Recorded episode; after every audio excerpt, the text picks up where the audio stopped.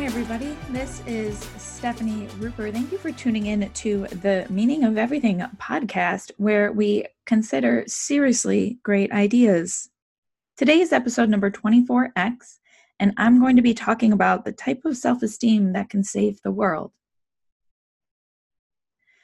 Now, today's episode is a bit of a follow up to what we talked about in our most recent episode with Sheldon Solomon, who studies the psychological impact of death on us as a species, and also the conversations we've been having all month, really, especially going back to Arie Kruglanski, who also gave a fantastic interview. Please do uh, go listen.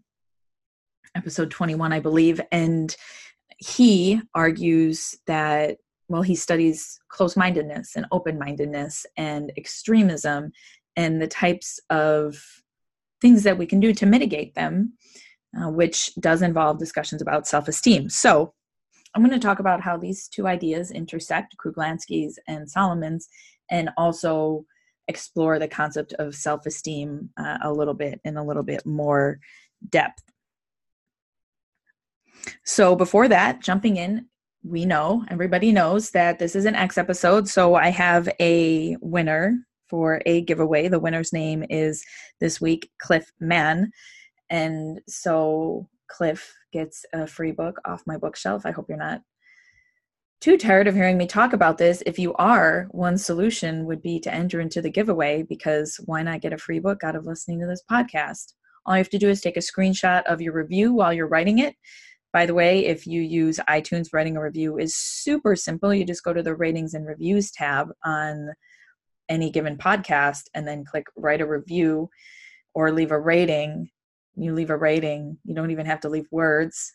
It's that simple. Take a screenshot, email it to tmoeverything at gmail.com, and you will be permanently entered into a drawing to get a free book.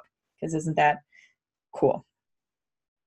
Okay, I will leave that as that and jump into today's episode about self esteem and what it can do, the impact it can have on saving the world. Now, I just want to say, I find this idea so fascinating and so important. So fascinating and so important. About seven years ago, wow, wow, it was actually seven years ago. About seven years ago, I was I encountered my first book about feminism. And I was really sick at the time. I had a number of different health conditions polycystic ovarian syndrome, hypothalamic amenorrhea, hypothyroidism, anemia, osteopenia, anxiety disorders, really bad acne. Like the list is long. I had a number of health conditions. And it turns out that I had them all because I was very thin. I didn't know it at the time. Maybe I thought so subconsciously, but I didn't want to admit it. I was thin intentionally, radically under eating. And I was I was doing everything I could to try to stay thin because I felt like I had to, right? For my self-esteem. I felt like I had to in order to be lovable and insert positive adjective here, right? So I realized when I encountered my first book on feminism 7 years ago that I was actually doing all of this because society is constructed in a way, especially the Western society today, is constructed in such a way to make me actively doubt myself so that I will buy products to make up for this, right? People who think they're perfectly beautiful won't buy beauty products. That makes sense. And so I, I got furious, and then I began this career in women's health and self love, and it just ran off in its own direction, and I followed it. And I spent years delving into all of these issues and working with women one on one and writing books about confidence. I wrote a book called Sexy by Nature The Whole Food Solution to Radiant Health, Lifelong Sex Appeal, and Soaring Confidence. And I really stood behind it and I loved it and it felt important and empowering. And I loved helping people have a sense of self worth that wasn't this fragile kind that was always being knocked down by society and predicated on the way that they looked and having to perform in this particular way, but which was rather grounded on their sense of actual self and who they were and their purpose in life and their personality and all this really, really important stuff. So all of that felt great. but it also never really felt to me like it was on a level all of my work in that sphere never really felt like it had the same existential significance as that which we have been discussing this month with Eric Kruglanski and Donald Crosby and Sheldon Solomon, working through these ideas of humanity's deepest needs and, and how that plays out in the world. I never thought that it had this great existential significance. And now I'm working on this book on uncertainty and how people respond to uncertainty and the types of threats to our existence that uh, make us close our minds or be fundamentalist or feel really anxious, all this sort of stuff. And I'm realizing that self esteem may actually be the key to solving our problems. One of the keys. We have many problems, but it might be a major, major piece of the puzzle. Okay, so why? Why is self esteem something that the world so desperately needs, other than that, the fact that it feels good, right? Why is self esteem so important? So, as it turns out, we are coming at this from two different angles. In our last episode, we talked with Sheldon Solomon, and he said, Look, the data is really clear, and it is. Whenever people are reminded of their death, they will enact behaviors that reinforce their cultural norms, that reinforce whatever it is that they're doing in their life to make themselves feel immortal, which nowadays is probably mostly taking selfies, right? But death is something that deeply affects us on a psychological level and we enact a lot of behaviors to attempt to forget about it you know? And this is something that solomon has demonstrated can make people close-minded and can make us enact harsher punishments on people we think have done wrong precisely because we are in the act of attempting to forget about death really embracing the cultural norms that we have that anchor us which is why that we we would punish people more harshly or we re- reward people more generously right? If we think they've done something good it's because we're participating in these social norms that remediate the looming threat and anxiety and terror of death. So that's one way to look at it. And also importantly right this is self-esteem is a part of this discussion. I need to make sure this is included here. Self esteem is a part of this discussion because it is what we do. It's another thing that we can use to buffer us against death. And as we discussed in, in the last podcast, our egos, especially today, right, are things that we can use to buffer us against the thought of death, to make us have this sense of immortality, right? If we keep building up ourselves, then we don't need to see what might be beyond it. If we build up our being, then we don't need to look at our non being. Okay. Another way to look at it, which is very similar but slightly different, is from the perspective of Eric Kruglanski, who works on extremism and closed mindedness. And he has spent his entire life studying the ways in which we make decisions. He has discovered that more often than not, humans are deeply uncomfortable with uncertainty, and there are many kinds of conditions that can make this discomfort worse or that can make it better. But generally speaking, and particularly in today's world, the conditions are ripe to make us deeply uncomfortable with uncertainty and therefore retreat to closed mindedness, retreat to answers that are readily available because we're so uncomfortable with the uncertainty that we are experiencing that we cling on to the nearest sources of certainty that we can find. And this means extremism, and this means believing things uh, based on emotional argument instead of staying open minded and reasonable, right? And it means following the crowd, and it means being persuaded by extremism of all sorts, right? Of religious sorts, but also purely cultural sorts or coming into extreme fads or diets or just really getting wrapped up in these discourses that are emotionally charged. Now, he wouldn't say that death was the primary factor here, but we're arriving at a situation in which, again, people are becoming wrapped up in these sort of closed minded circles and dogmatism and emotional argumentation in an attempt to remediate the uncertainty that they're feeling, the threat of uncertainty.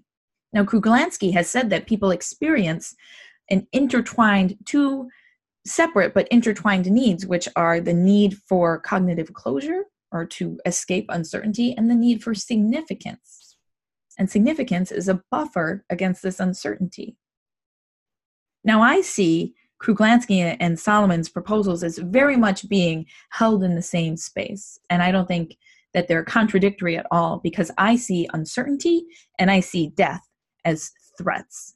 They're threats to our stability, they're threats to our sense of grounding in the world, our sense of connectedness to humans, our sense of permanence, right? And so we are at a loss whenever we experience these kinds of threats, whenever we experience heightened uncertainty and death. They are both threats to our stability and to our day to day life and to our sanity, what I have often called our existential sanity. And so, what can we do about this? Now, Kruglanski and Solomon both have done extensive work analyzing a role that self esteem, or what Kruglanski calls significance, often can do for us. As it turns out, a genuine, healthy sense of self esteem can be really protective against the threats of uncertainty and death. It can remediate the anxiety we feel around death. It can remediate the anxiety we feel around uncertainty and can help us from making the kinds of decisions, leaping to conclusions, following emotional argumentation, being swept up with the crowd. It can help prevent us from doing these things because it is providing this emotional stability, this cognitive buffer against it. But now I want to circle back to what I was talking about in terms of my work in women's health and self love and confidence throughout the years. Because I have learned that there are different kinds of self esteem, right? There is a self esteem that is, as I mentioned in the podcast we did with Sheldon, there is a kind of self esteem that is essentially weak. It's constructed, it's all smoke and mirrors, it's playing society's game and, and doing the things that are free market, right? Things that people's advertising tells us that we should do. But when we do that, we participate in this cycle of trying to build ourselves up while simultaneously tearing ourselves down, looking for weaknesses so we can continue to exploit them in ourselves and in others, criticizing others, criticizing ourselves, constantly nitpicking, right? We're stuck in these cycles. And for women this all this often comes out in terms of beauty but it can also come out in any kind of performativity. When you're putting on a show for other people right? When you're trying to be something that you're told you should be or you think you should be. These things are ultimately specious. That means they're, they're full of holes and they're very weak and liable to fall apart. The real kind of self-esteem the self-esteem that can actually transform our lives and our communities for the better, as I am fond of saying, is the kind of self esteem that is grounded in your acceptance of who you are and your feeling of significance in the broader whole. What are your values? What do you care about? How do you live your life? How do you enact your relationships, right? How do you carry your work or you're volunteering or your extracurricular activities or whatever it is that you're doing, anything that you do in your life, how are you conducting it? Are you conducting it in a way that is productive in society and you're participating, you're getting good feedback from people, you're building relationships, you're contributing to the good? Right? Now that that is a solid, really solid sense of self-esteem and that's the kind of human who doesn't have to post selfies all the time, who doesn't have to constantly be talking about how good their lives are on social media because they genuinely are good. And I'm not saying that everybody who posts selfies has, is in a crisis of self esteem. I post selfies all the time, although I hate it. and I basically just do it for my career, but because you have to nowadays. Uh, but I think that there's something very genuine about self esteem that is powerfully transformative and that helps us be better people and might actually help us save the world. Now, imagine what we can do if we can help people who don't have a sense of self esteem actually feel it. You know, a part of me, I've always wondered if we talk about feminism and we talk about male defensiveness against feminism in terms of not wanting to let go of power.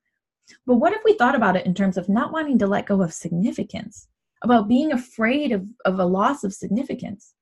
If we can make these men who feel threatened feel significant, then maybe feminism wouldn't be such a threat, right? and maybe people when we've seen this happen time and time again people who are being de-radicalized out of terrorist groups when you give them a sense of significance the terror the terrorism is it loses its appeal because what people want is to actually be enfolded in a society in which they participate and positively contribute and feel like they matter right? We are a species that is desperate to feel like we matter and especially in today's world when we're so uncertain about whether we matter and we have these machines that are constantly telling us we don't. And so i would encourage all of us all of you dear friends to think about your self-esteem. What is it predicated on? And to think about the self-esteem of people around you and can you help them and to think with compassion about people who don't have self esteem and therefore are enacting behaviors that you might find appalling or bad or even evil. Because they can be helped. We can all be helped, but we just need to do so and walk forward with compassion and understanding and the willingness to work on our own self esteem and help others with theirs. So I'm going to leave that speech right there that was quite a speech, huh? This has been episode number 24X. I talked about the kind of self esteem that can change the world. I would love to hear your thoughts about it. Please do drop me a note on Instagram at Stefani Ruper or Facebook at Stefani Ruper. I would so much love to open up this conversation and um, share it with you.